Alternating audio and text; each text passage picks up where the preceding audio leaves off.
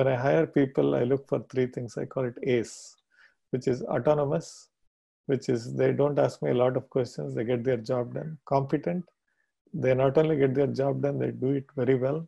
And E for empathetic. That means they know what the end customer of this project is. They have some empathy for that end customers. Welcome to the Career Nation Show, where you learn the strategies and tools to own and drive your career. Find out more at CareerTiger.com. Hey, Career Nation. Today is a very exciting episode. Today, we have none other than Rajesh Setty. He is an entrepreneur, he's an author, and a teacher. And I've known him for many years, and he's a mentor to many, many people here in Silicon Valley please welcome Rajesh Setty to the show. Rajesh, welcome to the show. Super exciting, uh, uh, Abhijit. I'm so glad to be here. You know, Rajesh, I waited for years to interview you, and finally, my dream has come true. Thank you for being on the show. The moment you say things like that, it can all go downhill from here. So don't set the expectations very high. Yeah, that's right. Uh, one of my mentors always tells me always exceed expectations. And if the expectations are too high, you can reset them. So I appreciate you resetting expectations right here. Very good. I'm so excited. Thank you. And so, um, Rajesh, for those of you, for those five people who may not know you, uh, can you tell us a little bit about yourself and your career journey? Uh, I keep my life very simple, Abhijit. I do three things. I'm an entrepreneur. I started more than half a dozen companies. They are all in various stages, except one that is in the graveyard.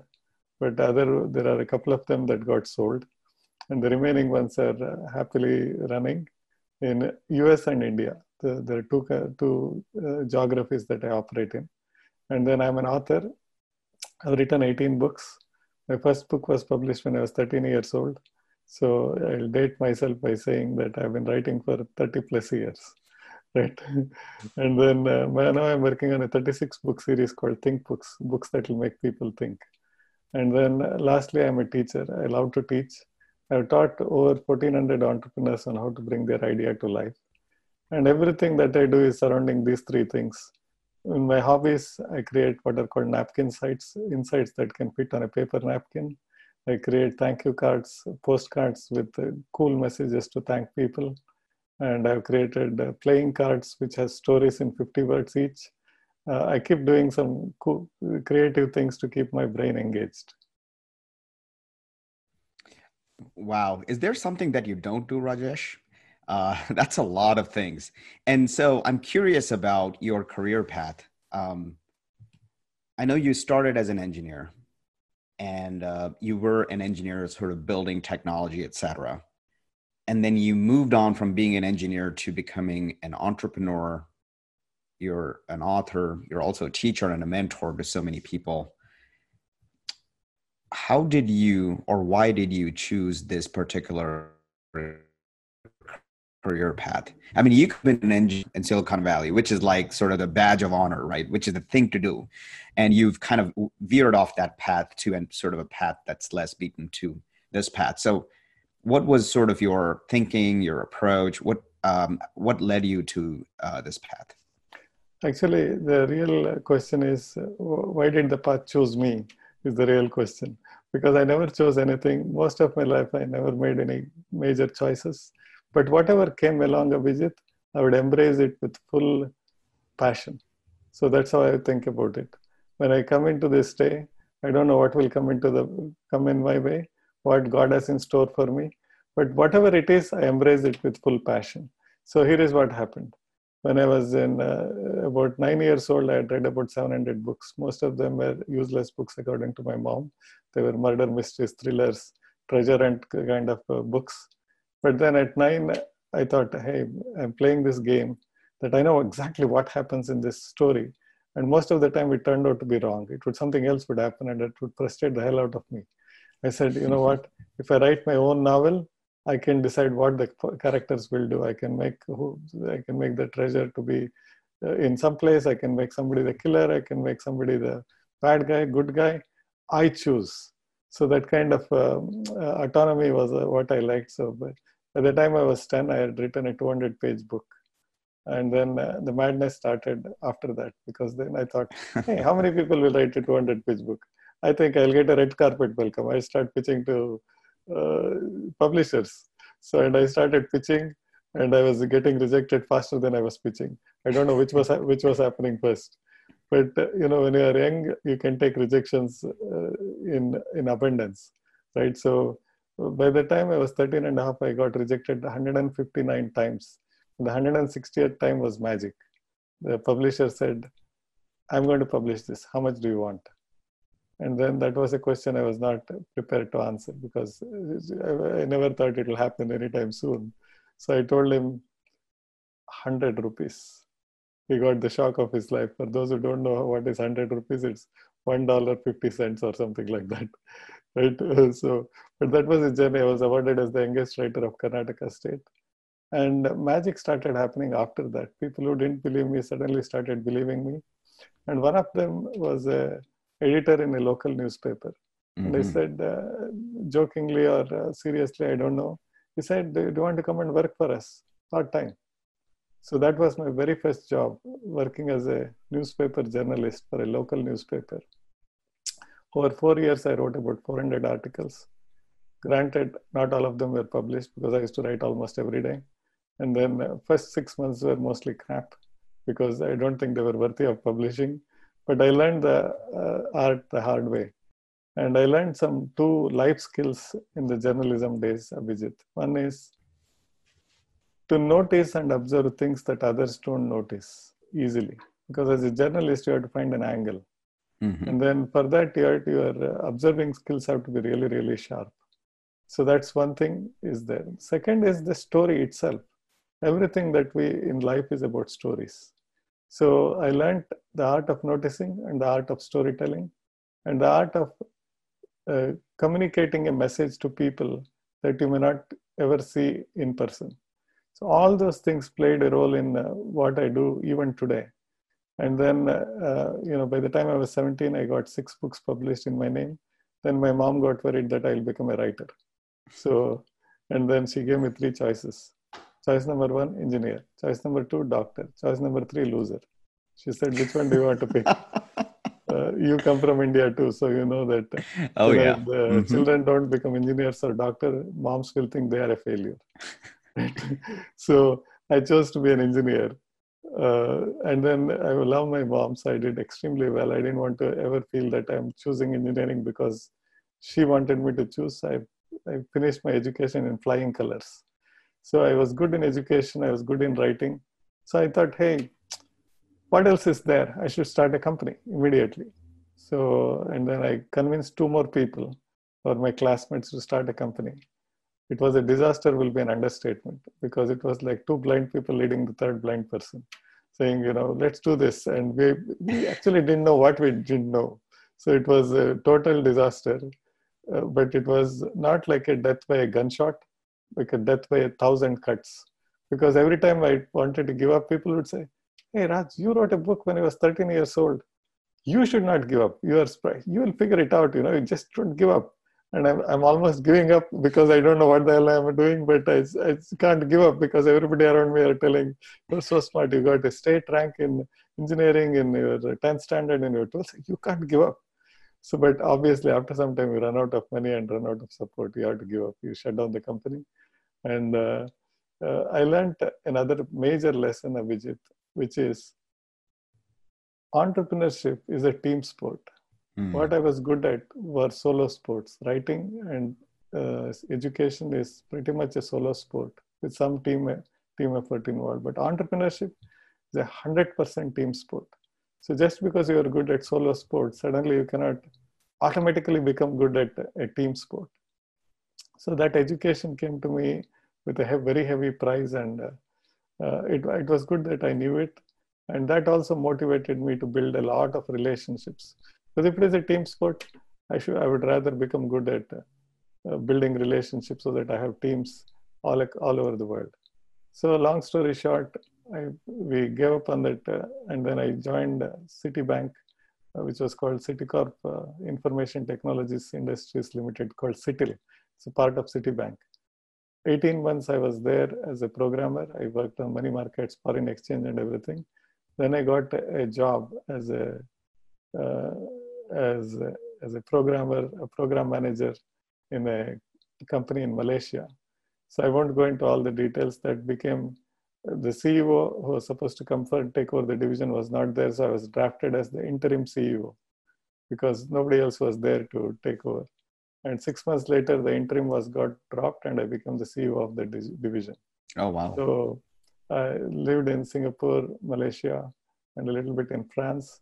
I came here in 1997, and then I worked for some a couple of consulting companies. Since 2000, I've been starting my own companies, one after the other, uh, and that's the brief journey. Wow, that's incredible, Rajesh. And you know, there's so many nuggets there that I would love to unpack.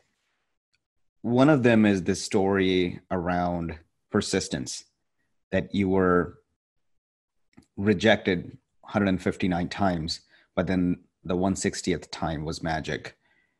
Um, and I wanted to continue down this path of persistence and talk about smart people who are stuck. And uh, what I want, what I mean by that is, it, smart people who, who, whose real potential is is unbelievable, right? If if you really look at their skills, their experience, their competencies, they could be rock stars, but they're not. And uh, you and I have met many such people in our lives, and especially when um, I coach people, I see a lot of potential, but I don't see that potential translated into results. And um, I think, and feel free to correct me, but persistence could be one of those things that could help people sort of break through um, what what do you think is preventing smart people from being successful?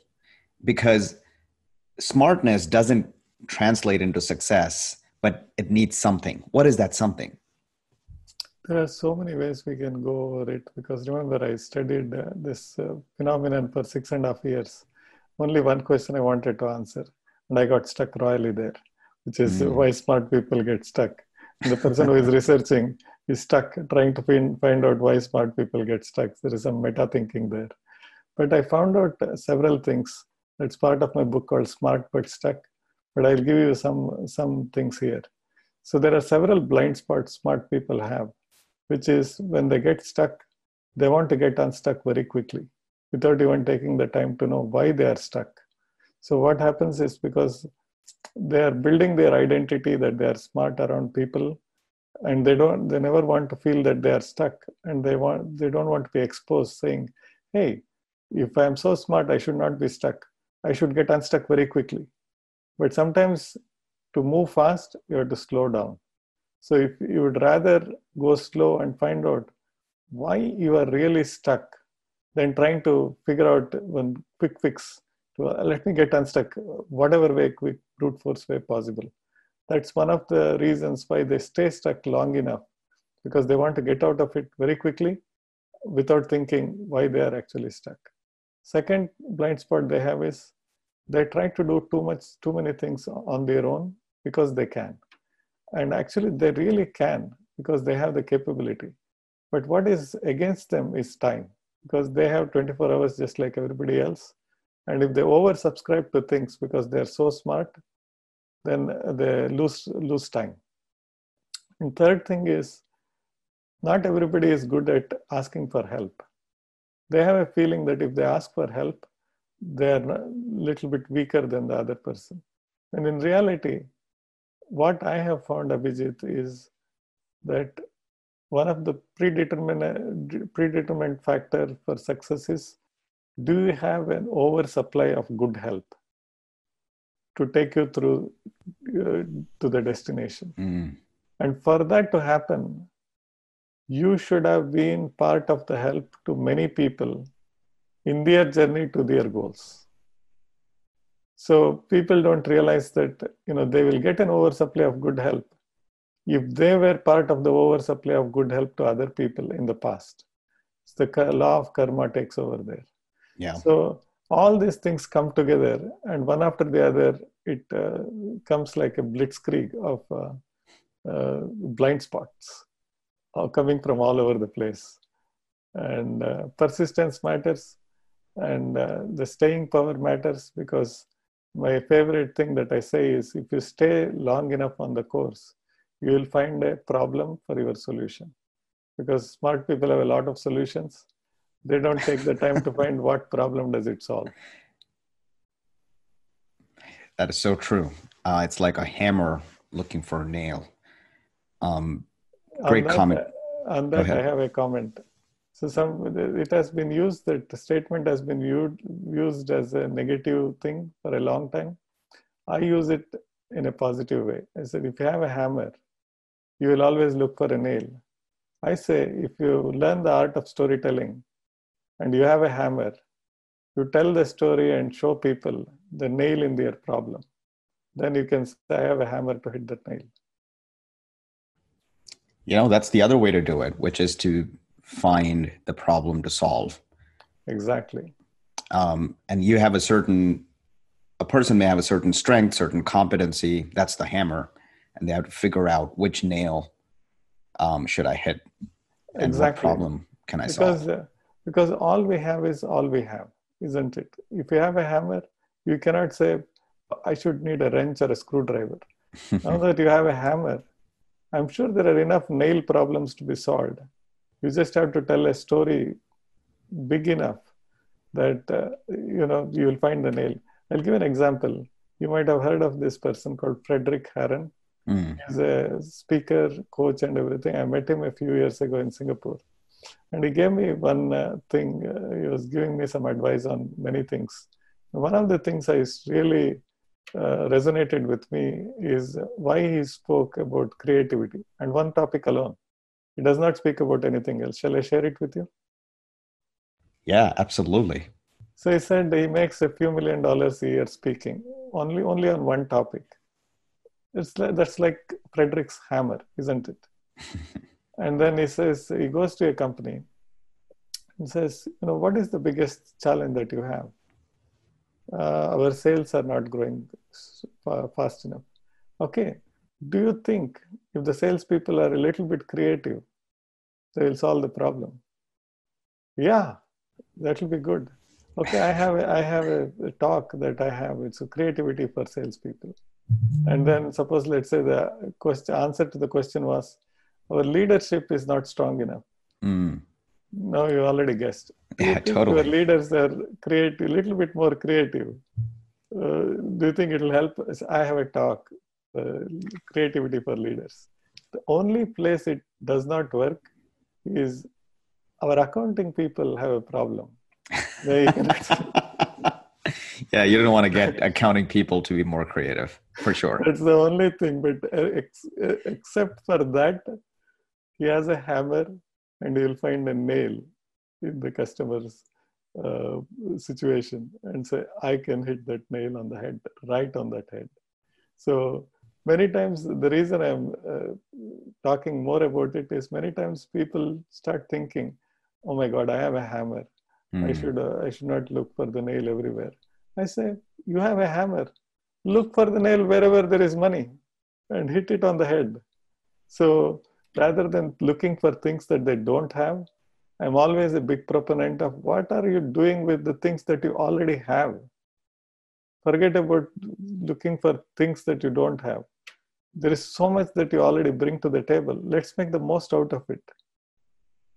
I totally agree. And you know, um, because of this proliferation of technologies and devices, it has become easier to find nails. In other words, problems to solve. It's become easier to build your network, reach out to people, and figure out if they have the problem that you are trying to solve. And that way, you can figure out and identify opportunities where you can participate and create value. That is the level one. I'll also tell you the level two. It's I coined a term called hunger engineering. Mm. So if you want to sell something to eat, you have to engineer the hunger in someone and say, I want to eat that.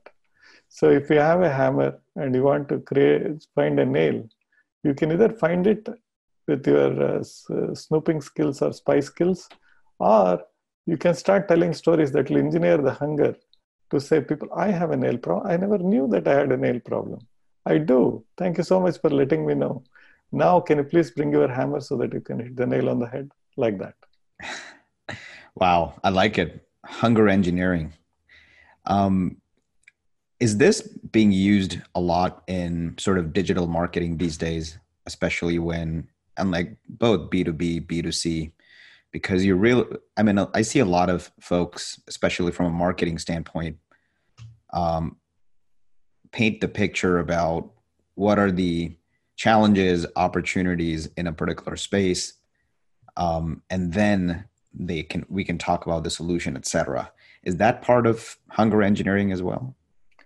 People who are masters at it they're doing it Abhijit, without even putting a name for it. Mm. because they are to amplify the problem at hand and make them aware that they have a problem before you can sell a solution to them right? If you are a master at crafting the problem statement half your job is done. Because now there is hunger for that solution for that problem.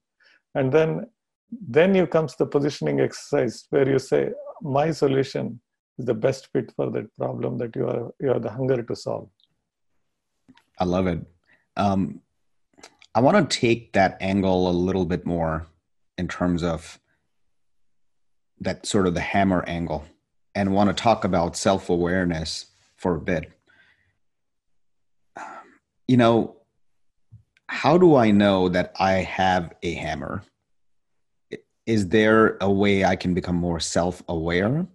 Yes. Um, how how do I go about becoming more self aware? There are many ways. Uh, there are seven ways. I will send the link to a blog post I wrote so that we can put it in the show notes. Absolutely. But I'll tell you the seventh way is the most important way. First of all, why is that there is a self awareness problem? Let's talk about it first. Why is that I don't know what my hammer is? It's because when you have a strength which is really, really uh, superpower, it becomes invisible to you because hmm. you do it so so, so say that again one more time rajesh. When you have a superpower it, it is invisible, invisible to you. Why is that? Because it's so easy for you. It's common sense. Mm. like said let's say you're really good at negotiating. Just because you have done it so many times it comes easy for you. You see things that others don't. Call that phenomenon outsee it's one of my new books that will come out. Like if you want to outperform you have to outthink you want to outthink, you have to outsee. You have to see more things than what other person is doing. In the world of negotiation, let's say that's your superpower. You can see things that the other person don't. But you're not saying, oh my God, I'm so cool. I can see things. You're just seeing it. So you don't think that it's a big thing. In fact, you are surprised that other people don't see it. And then you will think, it's so common sense. It's so plain and simple. So when it becomes invisible to you, you stop growing it because it's you're not nurturing it because you're not aware of it. How will you become aware of it? Like i said there are seven ways including having good mentors. Mentors is one of the ways. But the real way is this. You start observing and noticing requests that are coming to you for help mm. when the stakes for those requests are high. It's very important to know that the stakes are high. Why? Because people are not very thoughtful in making the request. Most of them make requests because they are lazy. They make it be request because it's convenient for them. Let's say somebody wants you to drop you at, drop drop them at the airport. They'll say, "Ah, oh, Vijit, you are going there. Are you going towards the airport? Can you drop me?" So when in fact they can take an Uber or uh, some Lyft or something, right? Of course, if they're your friend, you will drop them, but the stakes are not very high for that because if you don't drop them, it's not like they're in uh, stranded, they'll call That's for a right. taxi. They have an option. They have an option. But let's say they're negotiating a big $2 million deal and they come to you for help. Then the stakes are very high because if you give them bad help or not so good help, then they might shave off under $200,000 in the deal because the good help would have given them an edge, bad help would give them a negative edge, if there is word like that. So when the stakes are high and you start noticing those requests, then you know what the world sees you as your strength. Because you may it may be invisible to you but guess what? Those superpowers are very visible to your network. Otherwise they won't come to you asking for that help. In fact if you're a bad negotiator think what happens. They're negotiating a deal and they know that you're a bad negotiator you will become a competitive disadvantage for them if they take the take you along. They won't do it. So noticing requests that are coming your way where the stakes are high for those requests. That is one way become, to become self aware of what your true strengths and true superpowers are. In other words, what your hammer is. That is so true. And um, I'm I really like this idea of you know becoming more aware of the requests that are coming in when the stakes are high and that's how you do go through sort of more self discovery and start to figure out what is the hammer now, speaking of hammers, Rajesh, um, I think you have many hammers. Um, one of the hammers was these sort of these insights that you have, which are for you, it may be simple. Um, and I'm talking about Napkinsights and ThinkBook, which was the product that you just recently launched. Um, it may be simple for you, but it is super insightful for others. And I really want to get your get the backstory on this, like sort of the Napkinsights, and then you put that together in a book. And um, I'll I'll send a separate link out for the book because it's not a book, it's not a journal, it's the way to think. And in this new economy, we are rewarded not just based on actions, but based on thoughts. I mean, thoughts, innovation, concepts, those are the things for which we get highly rewarded, highly compensated. And ThinkBook, it's it's a tool to basically sharpen that, sharpen how you think, how you conceptualize, etc. What was the genesis of this book, of this ThinkBook? Because when I say ThinkBook, maybe first I think of Lenovo, and then when I actually saw the product, it was like this is unbelievable. And why didn't someone else come up with this? But then i linked it back to Napkinsights, and it all started to make sense.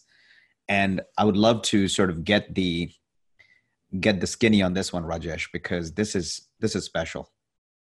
Yeah definitely. In fact there is a lesson here that uh, once i say it you will say oh that makes a lot of sense which is many times for something to happen abhijit we always think there should be a triggering point in reality, there are multiple triggering points with multiple things happening. They all have to come together. It's like three or four rivers coming together and in a meeting point of those rivers. That is what happened in this case. So what happened was, remember when I was 13 to 17, I was uh, I, I, I, was a journalist, and then uh, I started noticing and observing things that others don't because for me there was it was my job's requirement that i find a story angle isn't it?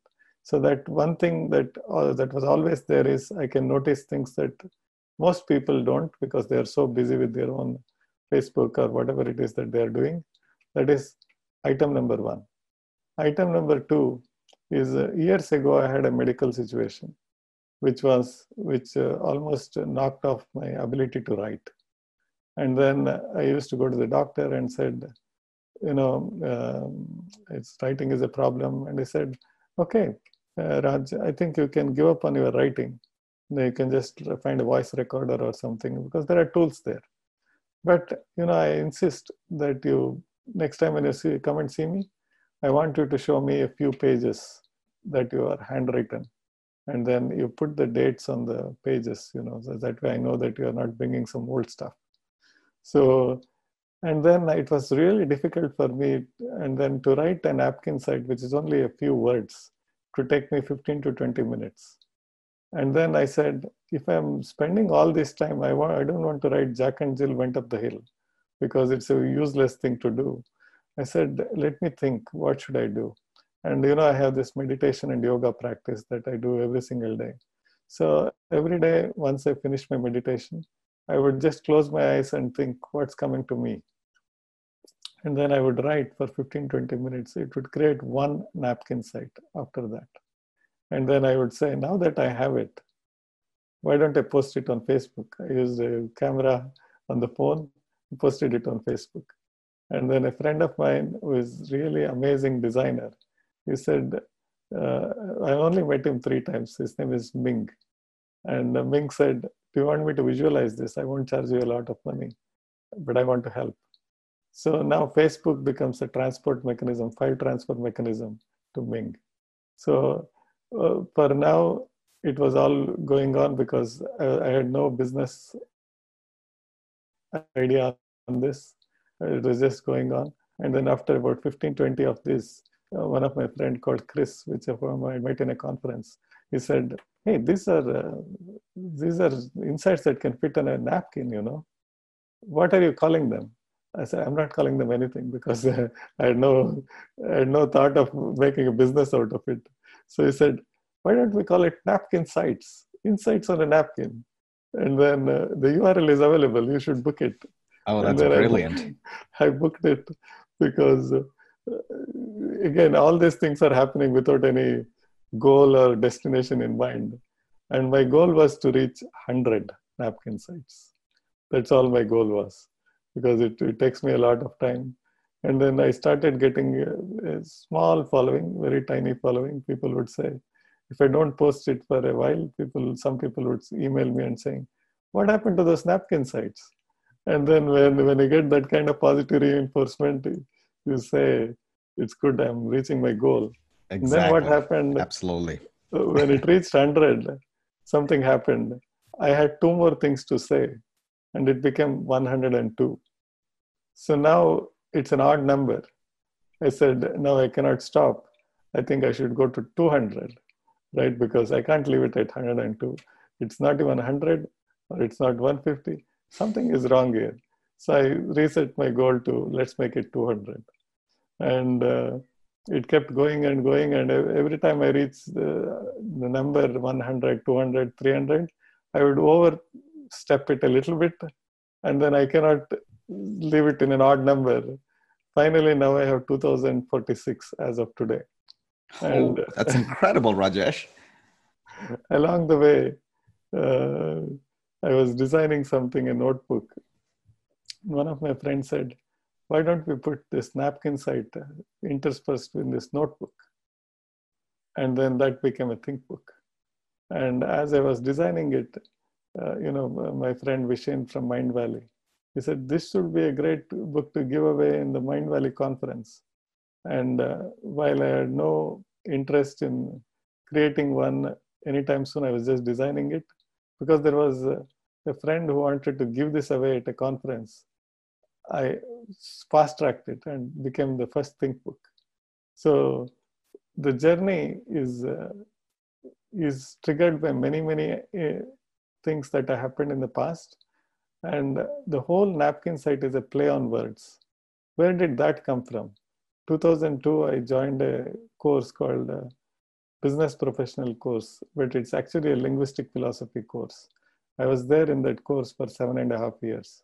The whole course was about your words will create your worlds. So I became a really good student of language and play on words. So if you think about it, my journalism days, my medical situation, the uh, inspiration from friends, as well as uh, the love for the language and the words, all of them came together. And now it looks like magic, but it was the elements of that magic were happening over the over decades. Get there. Yeah i mean all of those incidents all of those skills all of those milestones all of those things compound over a period of time and it gives they give you results that you know you may not have expected and it basically creates a lot more upside over a period of time.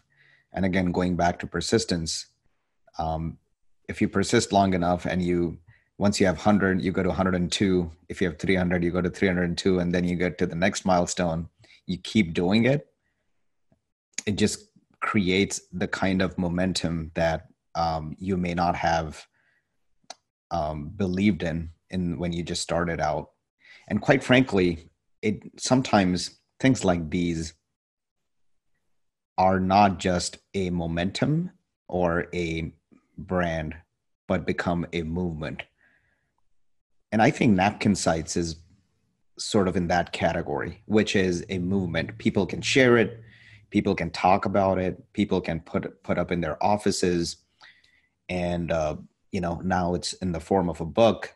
And I'll, I'll drop the link in the notes here and it's a phenomenal book for anyone who is a creator who's a thinker who likes to bring in innovation new concepts into her team or his team it's a uh, it's like a swiss army knife that you should have and by the way, you can do anything with it and you can be totally creative and you can build a whole stack of concepts on top of the ThinkBook. So I would love to uh, I'd love to do that um, after after we publish the show. Rajesh, thanks so much for those insights. I really wanted to get it into a little bit more of you and your personality. yeah. So I wanted to play. We, we play this game on the show called Favorites and we basically ask you a favorite thing and you have to tell us what is that thing and why is that thing your favorite are you ready rajesh? I will i am always ready but i'll phrase it with something. Yes. But, uh, suppose let's say i ask you Vijit, what makes you happy?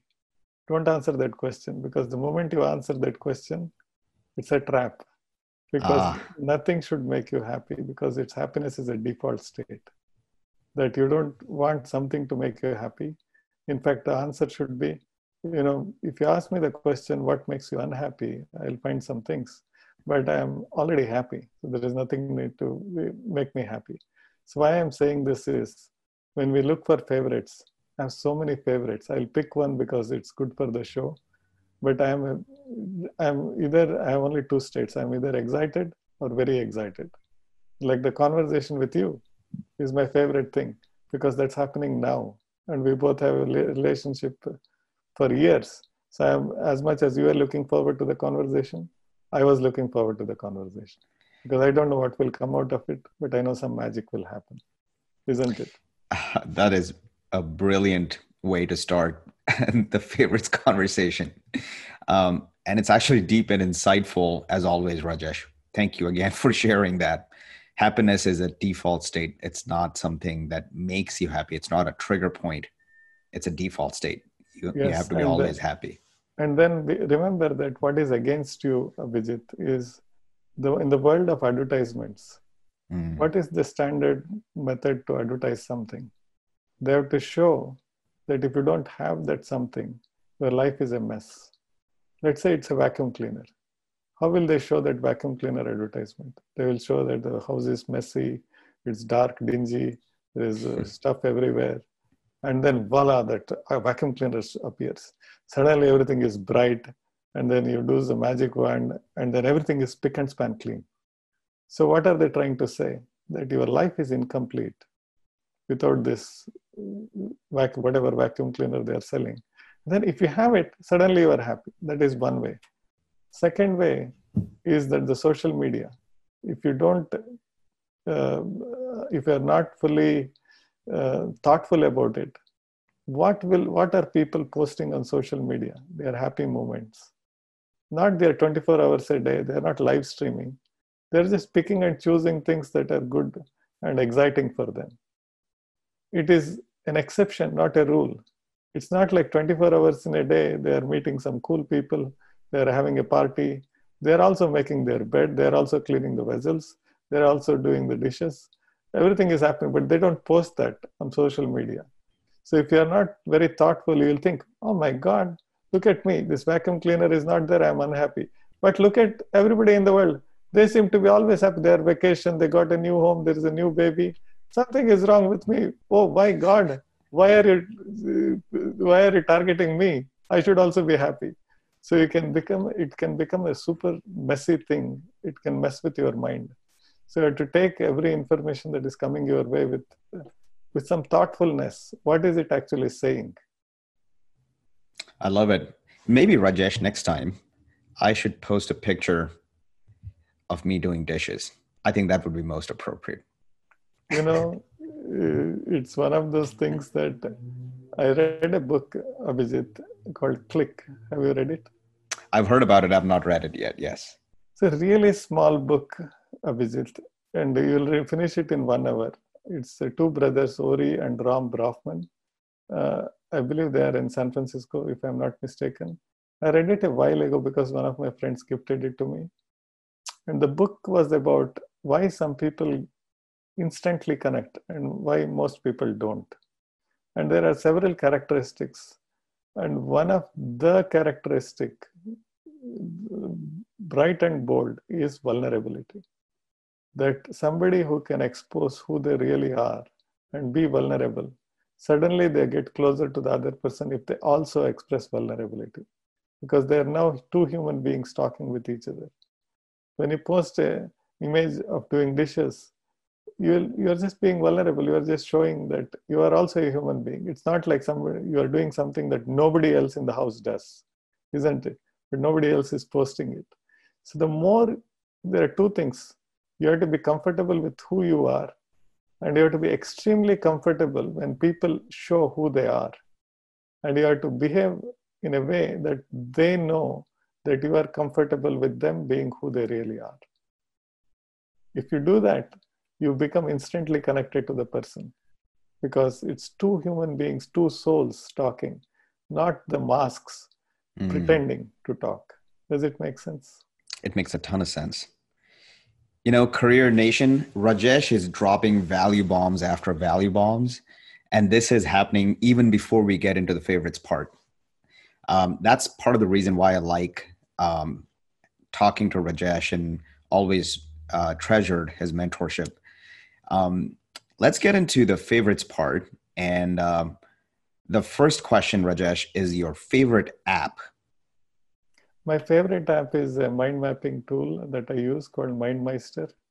And uh, only because it's so simple to use, very easy. And then my mind thinks in uh, like a mind map kind of things. So I always think, oh, where does it go? Their, their relationships, their interests, and everything is like a mind map, like it branches out things. And I've tried many, many tools like a CRM kind of tool, but the way my mind thinks, it is all very going all over the place. And mind map captures it brilliantly. Oh, that's wonderful. So, Rajesh, just double clicking on that one. How do you use a mind map? Do you use that to, um, let's say, think about a new project, like conceptualize or sort of ideation? um, do you use that to plan a project or do you use that for um, you know developing something new along like let's say it's a new partnership that you're developing like how do how do you use um, i use it for two things uh, uh, Abhijit. one is for projects mm-hmm. so that i can start thinking in a project let's say a new startup I'm, I'm doing or my existing startup.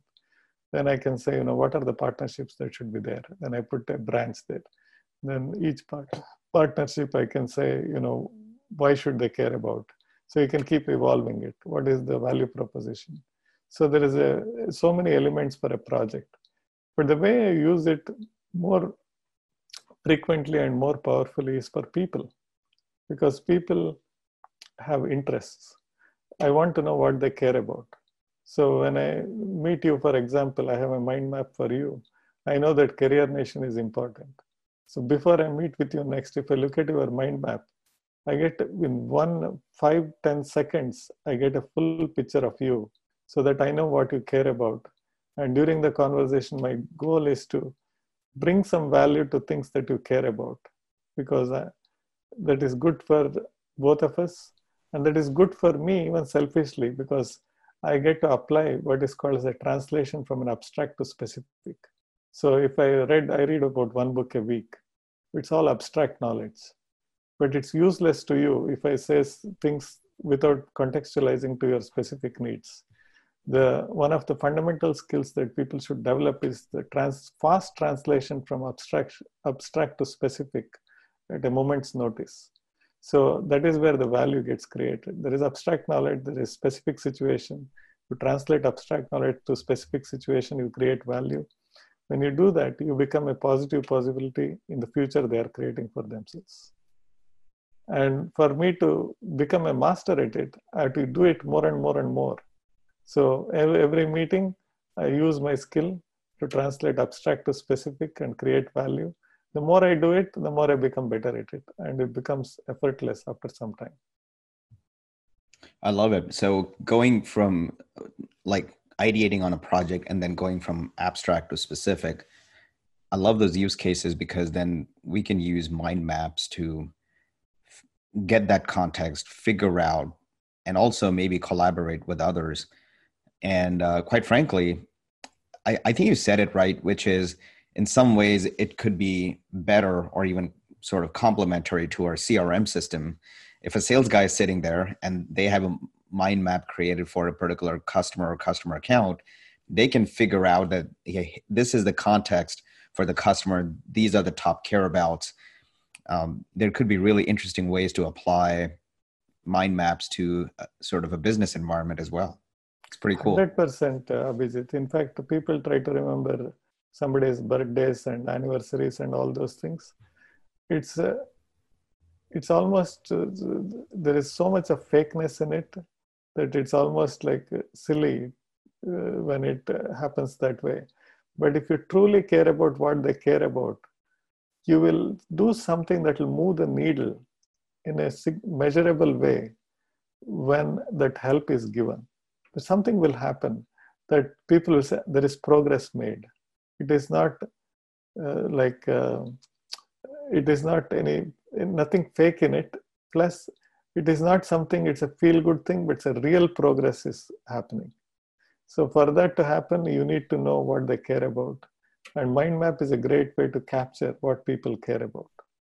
Outstanding. Rajesh, let's move to the next favorites category do you have a favorite quote, something you live by, or something that you'd like to see on the top of a billboard? Yeah, there are two of them.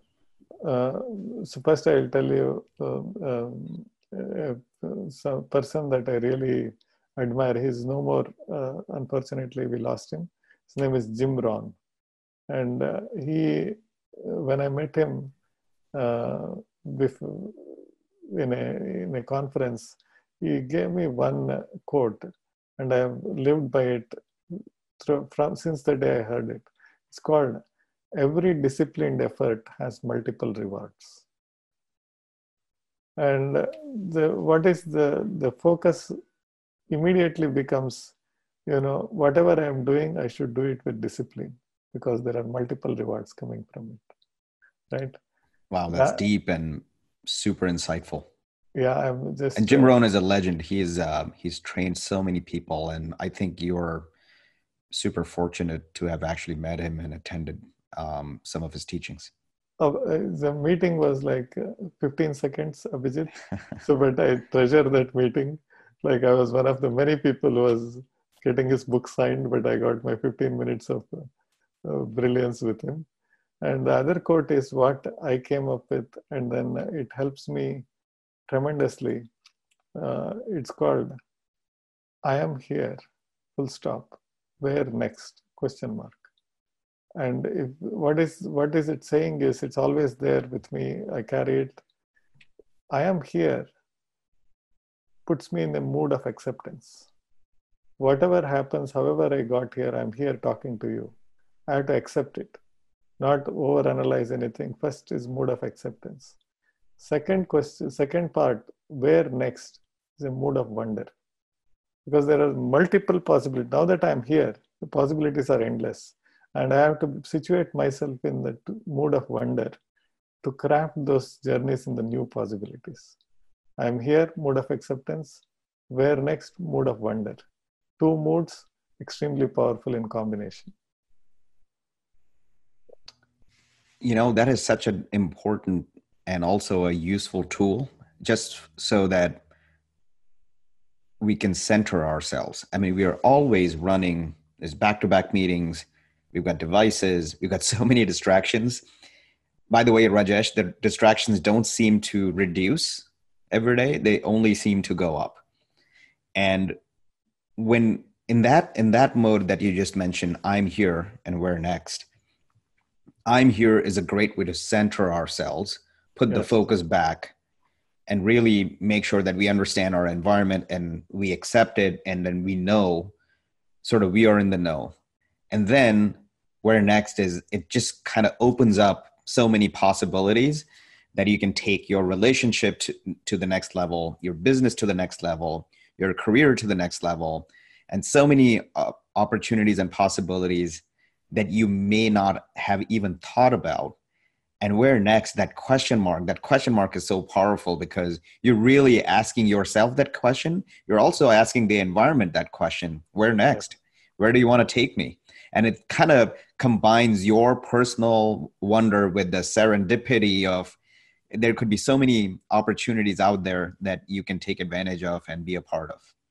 That is so true Abhijit. It's being present is the hardest thing for many people to do I have a trick. Oh, including myself, but keep going. I have a small hack for that. Shall I share it with you? Please, please. I'm all ears. So, if you put yourself in a mode where you say, I'm having this meeting, it is my responsibility and my duty to give unlimited access to my limited brain to Abhijit. Then I will be in a mood of um, peace where I know that I'm present. Why? It is my duty and responsibility to give unlimited access to my limited brain now and here.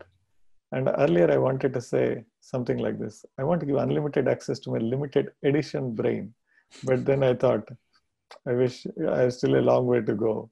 Probably uh, I may never get there. So for now, it's unlimited access to my limited brain. That's great, and it comes from a place of generosity, and um, you know, generosity. And I want to touch upon the generosity, and we'll get back to the favorites part. But I think you have a you coined a term. It's called the practical generosity quotient. Yes. Can you like what is this? What what what do you mean by that? Like how how can how can I or anybody else use the practical generosity quotient? Uh, I'll give you a little bit of background and I'll tell you what it is. Mm-hmm, so, please. suppose uh, I ask uh, when I teach young people, I always ask them if there was one skill that you need to develop that will give you an ultimate competitive advantage for the rest of your life, what is it? And people give it's about leadership, it's taking initiative, getting things done. A lot of good answers and there are no wrong answers. People are smart. They, they don't give any stupid answers. But in my opinion the answer is this. Your ability to give meaningful gifts at scale at a very low incremental cost to you. So let me repeat it. Your ability to give meaningful gifts at scale at a very low incremental cost to you so for that to happen there are so many good things that have to come around because to give a meaningful gift, you should know what the other person cares about. Otherwise, how will it be meaningful?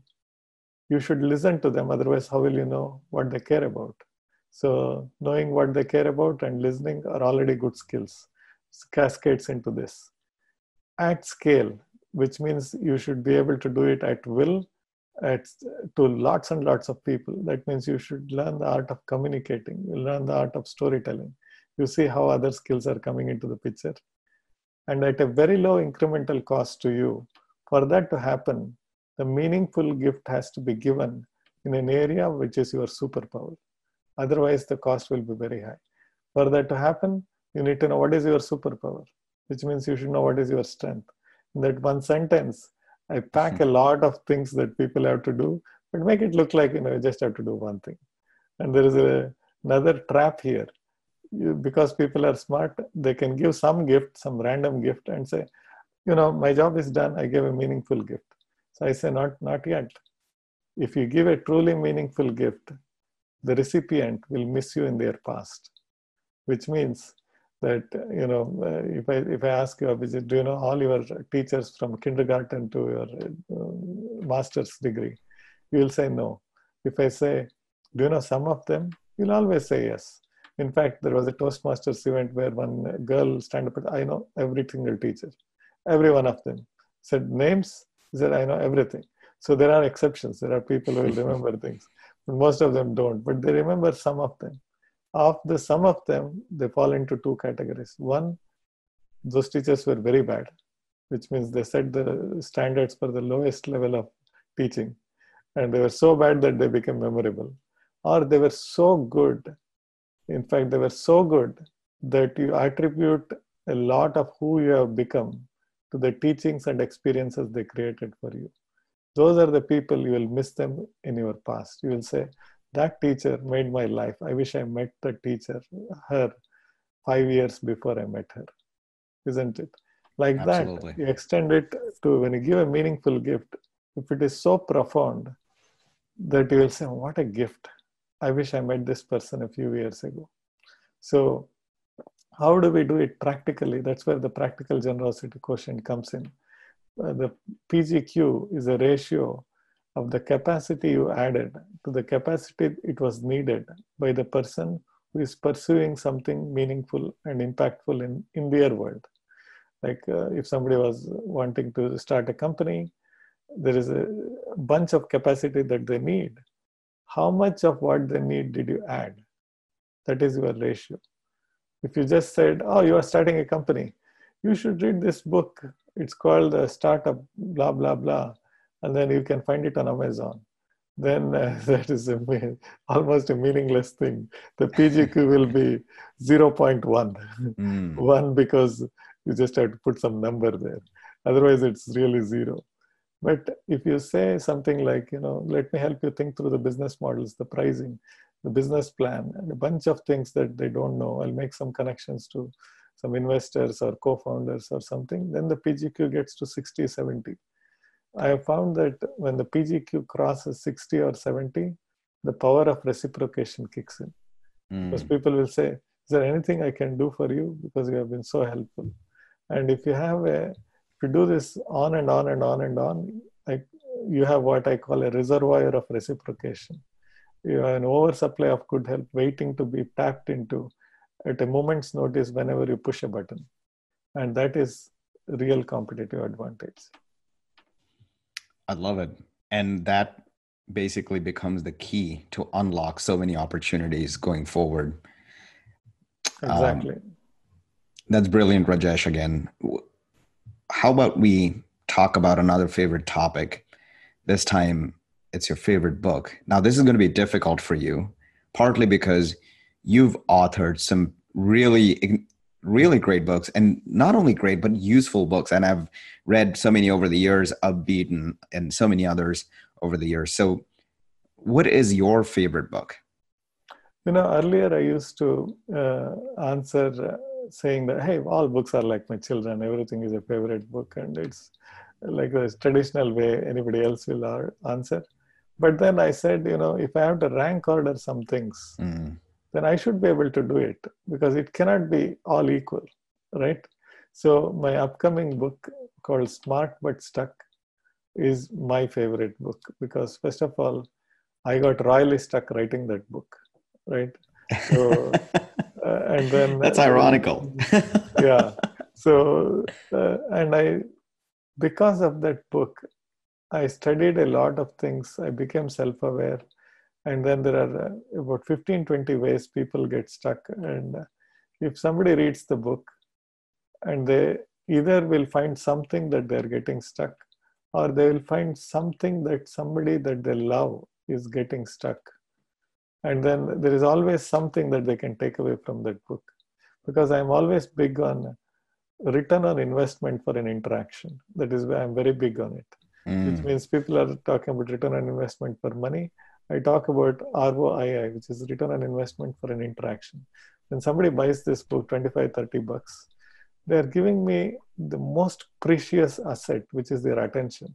They could have been uh, reading another book, they could have been watching movie, they could have been Disneyland. Uh, they are giving attention that is so precious to them that I have to take care of it. And for that attention, I have to give that return. It is really, really big. And I have a feeling that I have captured that in this book. And I also feel good about it because a lot of really amazing people came in and helped me with the book. So while I am the main actor in the book. There are a lot of it's an ensemble that came in and said, "Let me help you take it to the next level." So that's my answer. Smart but stuck. I love it. I can't wait. Um, let me know when it comes out. And um, last but not the least, what's your favorite restaurant, Rajesh? You know, uh, in, when it comes to restaurants or any eating places, I'm very interested in places where people are happy, and when they're serving, they have they, they see happiness. So, and then that is very important for me. So, close to my home, there is a restaurant called Sangeeta. You might have seen it, and there I go there every time. The people are happy. So that's more important for me than the quality of food. Believe it or not, if you go to a happy place, the food will always be good because they Absolutely. bring their heart into it. That's great. I can't wait to go to Sangeeta next. so, shall I share one insight that people can put it to use immediately? Yeah, please. So, I have a rule called uh, just just like no child left behind. There is a no insight left behind. So, let's say you're, there are audience people who are listening to this show. Let's assume that they get one insight from it, just one the goal has to be to apply it immediately, wherever possible. And there is a lot of good things will happen because they may not be in a project where they can apply it immediately. What will they do? They will look at their friends' projects, projects mm. that their people care about. And just because there is a no insight left behind rule that they agree to, they suddenly become like Santa Claus in the real world. Because they are less, they have an insight and they have to apply it they have to create value and they become masters of this translation from abstract to specific. Because we never took a business when we are talking it's we're still talking abstract things. But the value never gets created in the abstract. Value gets created in the specific so you just keep that i want to practice the no insight left behind rule immediately you become a santa claus of value creation no insight left behind. That's yeah. fantastic, Rajesh. I don't know how you come up with these really useful um, sort of concepts. And well, that's kind of part of your brand as well, because whether it's Napkinsights or these insights or concepts you're sharing, it's it creates value and it's so useful. And I really want to get into, you know, you know you come up with these concepts but i want to get into sort of a little bit deeper in terms of how do you come up with those? Like what are some of the techniques? What are some of the habits that you've applied to your career over the years um, for example do you have a morning routine? Um, do you like is there a place you sit and you come up with ideas? Um, once you have an idea for a new project a new startup how do you validate that idea? Like are there certain techniques and things you've honed over the over so many years that you you'd like to share? Very good. You had so many questions that we'll answer one by one. Let's talk about the morning ritual. So for a long time uh, since 2007 when uh, uh, i met sadhguru uh, from uh, is a big teacher in india and of course worldwide yeah, the now. isha isha foundation. Yep. Yeah. And I, uh, I attended a program, uh, Isha Yoga program, and then my teacher, she's in Canada now. Her name is Namat, and then I asked her a question at the end of this thing, you know, Namat, if I want to incorporate this uh, ritual in my life, how many days should I do it? And then uh, the moment I asked it, I know that it was a really idiotic question. And she looked at me like as if I was one because I said, if you want to do it throughout your life, what a silly question it is to ask how many days should I do it? Then I said, no, no, but I really wanted to say if it has to become my habit, how many days does it take? And she gave me the so there are so many ways people have said it 40 days, 21 days, depending on the research, right? There is enough uh, answers for it. But Namath told mm-hmm. me something, it's a gift that I'll never forget. She said, if you are really serious about it, I have a technique for you. It's a hack.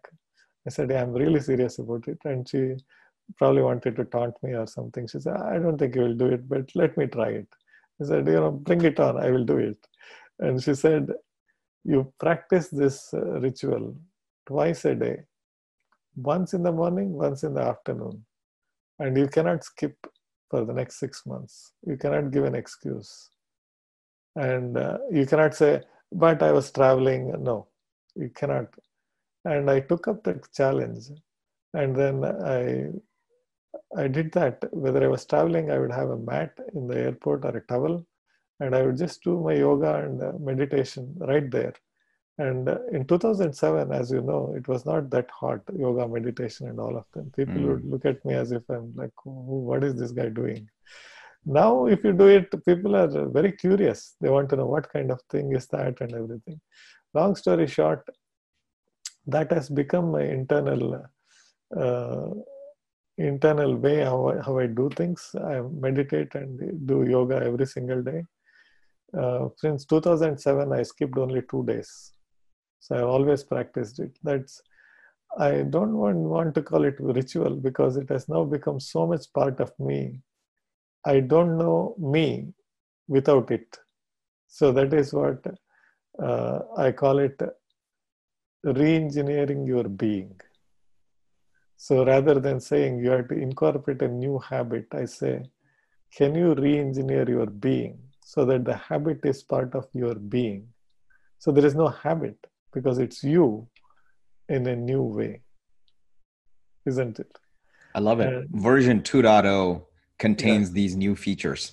Exactly. You, you upgrade your software so that it's now, there is no previous, it's not an add on. It is operating system level upgrade that it, it's there permanently and you cannot say oh um, previous version operating system with this add-ons no no it's already new previous version is gone right?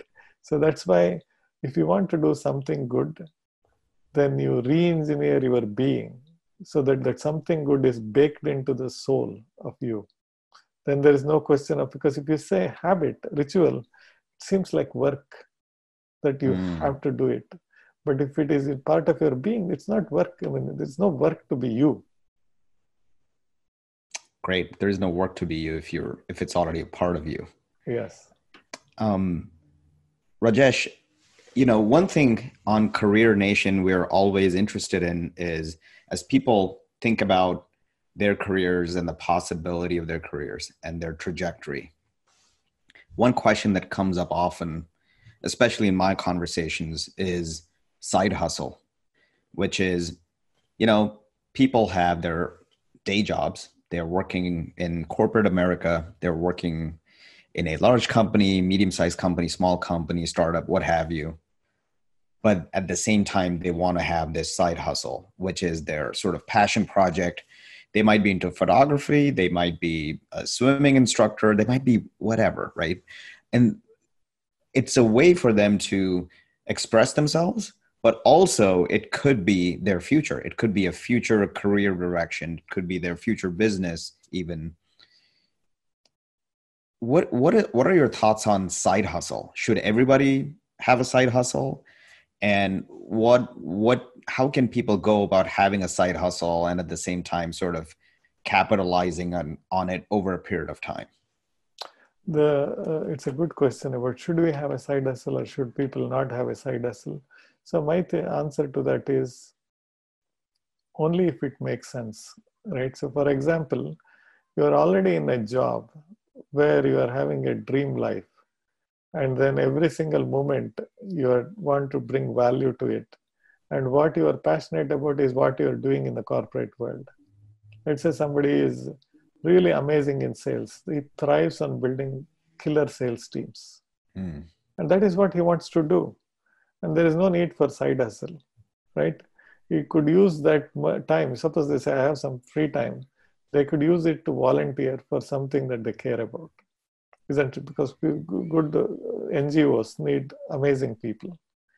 But let's say they there is a family situation or a personal situation where they cannot do exactly what they're passionate about, but they have to pay the bills. They're doing something as a stopgap arrangement. They're doing their good job, but they know that in the end, that is not their calling. And that is when they say, you know, what can the side hustle be without breaking the promises I am making to my employer? Right? It should the side hustle should not affect the real work because that's a promise you made. You are getting paid for it, but you know that that's not the calling, and that's when you start looking at a side hustle as a means to an end to the transition uh, during the transition to go there. Does it make sense? Yeah, it makes a ton of sense. Um, and and speaking of side hustles, and speaking of hustles in general, that could be a project, right? And there could be a single project or multiple projects.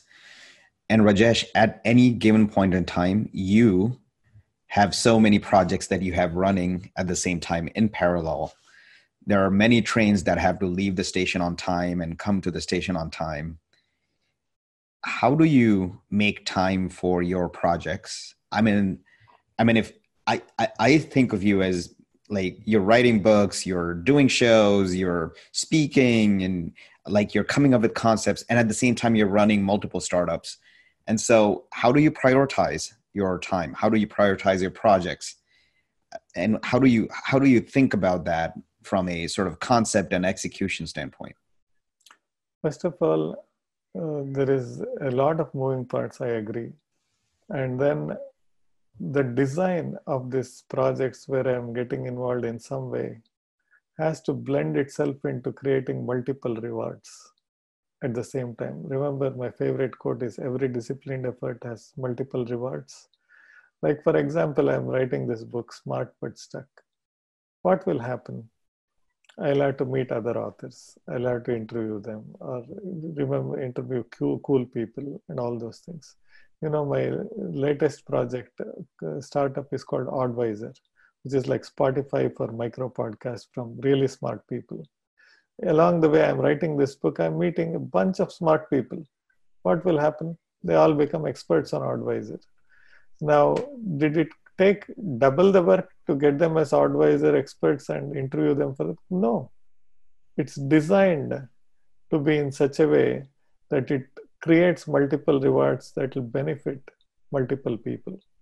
So I look at myself as a joker card in a pack of cards. I can become a set or I can become a sequence. But uh, on my own, I'm not that powerful. But as a set or a sequence, I'm really powerful. So I'm always thinking about smart partnering. How do we get, when I hire people, I look for three things. I call it ACE, which is autonomous, which is they don't ask me a lot of questions, they get their job done. Competent, they not only get their job done, they do it very well. And E for empathetic. That means they know what the end customer of this project is. They have some empathy for that end customer. So if they are uh, have the characteristics of ACE, ACE characteristics, then I hire them. Have I made mistakes? Yeah, many times. But they will get not get the next project with me because it costs me. So imagine if I have a set of people with ACE characteristics, how easy it is to get things done. I love it. Autonomous, competent, competent empathetic, and empathetic. It's a it's a great set of qualities to have, um, and be successful with those qualities, and be make basically not only be autonomous and competent and empathetic that helps you with the job but it also helps you because now you can scale up and have more leverage and other things Hello. rajesh as we wrap up here we would love to know as career nation what are your what is your advice to us all of us people working in corporate america working on at jobs. We want to excel. We want to get promoted. We want to have better jobs. We want to learn new skills. There's so many things to do. As we as we wrap up, what are your thoughts on sort of our careers? How how do you think we should approach it? What are the things we should be thinking about? Um, your thoughts, please. One of the things that I always think about, Abhijit, is how much does it take off you to create significant value to others. So, if you think about how much of you has to come to create a lot of value, if you can design your career so that the less of you is required to create enormous value, then what does happen? Then you unlocked a powerful force of leverage, isn't it? So the higher the leverage, higher the outcome and output, and higher the premium that people will pay you in your job. For that to happen, if only a little of you to come to create a lot of value, that little of you be extremely powerful, isn't it? Mm. And that whatever is your superpower, it cannot stay a superpower unless you nurture it. So, first is to identify your superpower, second is to nurture it like nobody's business. There's no tomorrow. If I'm superpower is storytelling, then take the next course on storytelling, go to a workshop, do whatever it takes because that is your superpower. You have to double down on it rather than saying, I'm not good at accounting, let me learn accounting. No, there is find a person who is good at accounting and partner with him. Your superpower is storytelling, double down, triple down on it. That's my two cents. Awesome. And I would love to link that back to the self awareness topic that we discussed earlier in the show. And then knowing more about yourself, what's your hammer, what's your strength, yes. and then now figuring it out, double down, triple down on it, um, gives maximum results, not only to yourself, but to the community that you serve, to the organizations that you serve, to the companies where you create value, and to your customers. Correct. Fantastic. Rajesh, it's been a absolute pleasure. Thank you so much for taking the time. You are a super busy person, um, but you chose to spend time here with the audience and share your fantastic insights. Would love to do a follow up at some point. I'm just, I didn't ask you this, but I'm just making a statement that I would love to do a follow up. Hopefully, you'll honor it. And with, with much love and respect, Rajesh, thank you again for being on the show. You're most welcome. I totally enjoyed it. It was a pleasure talking to you. And anytime we can do a follow up. Awesome. Great. Thank you, Rajesh. Have a great day.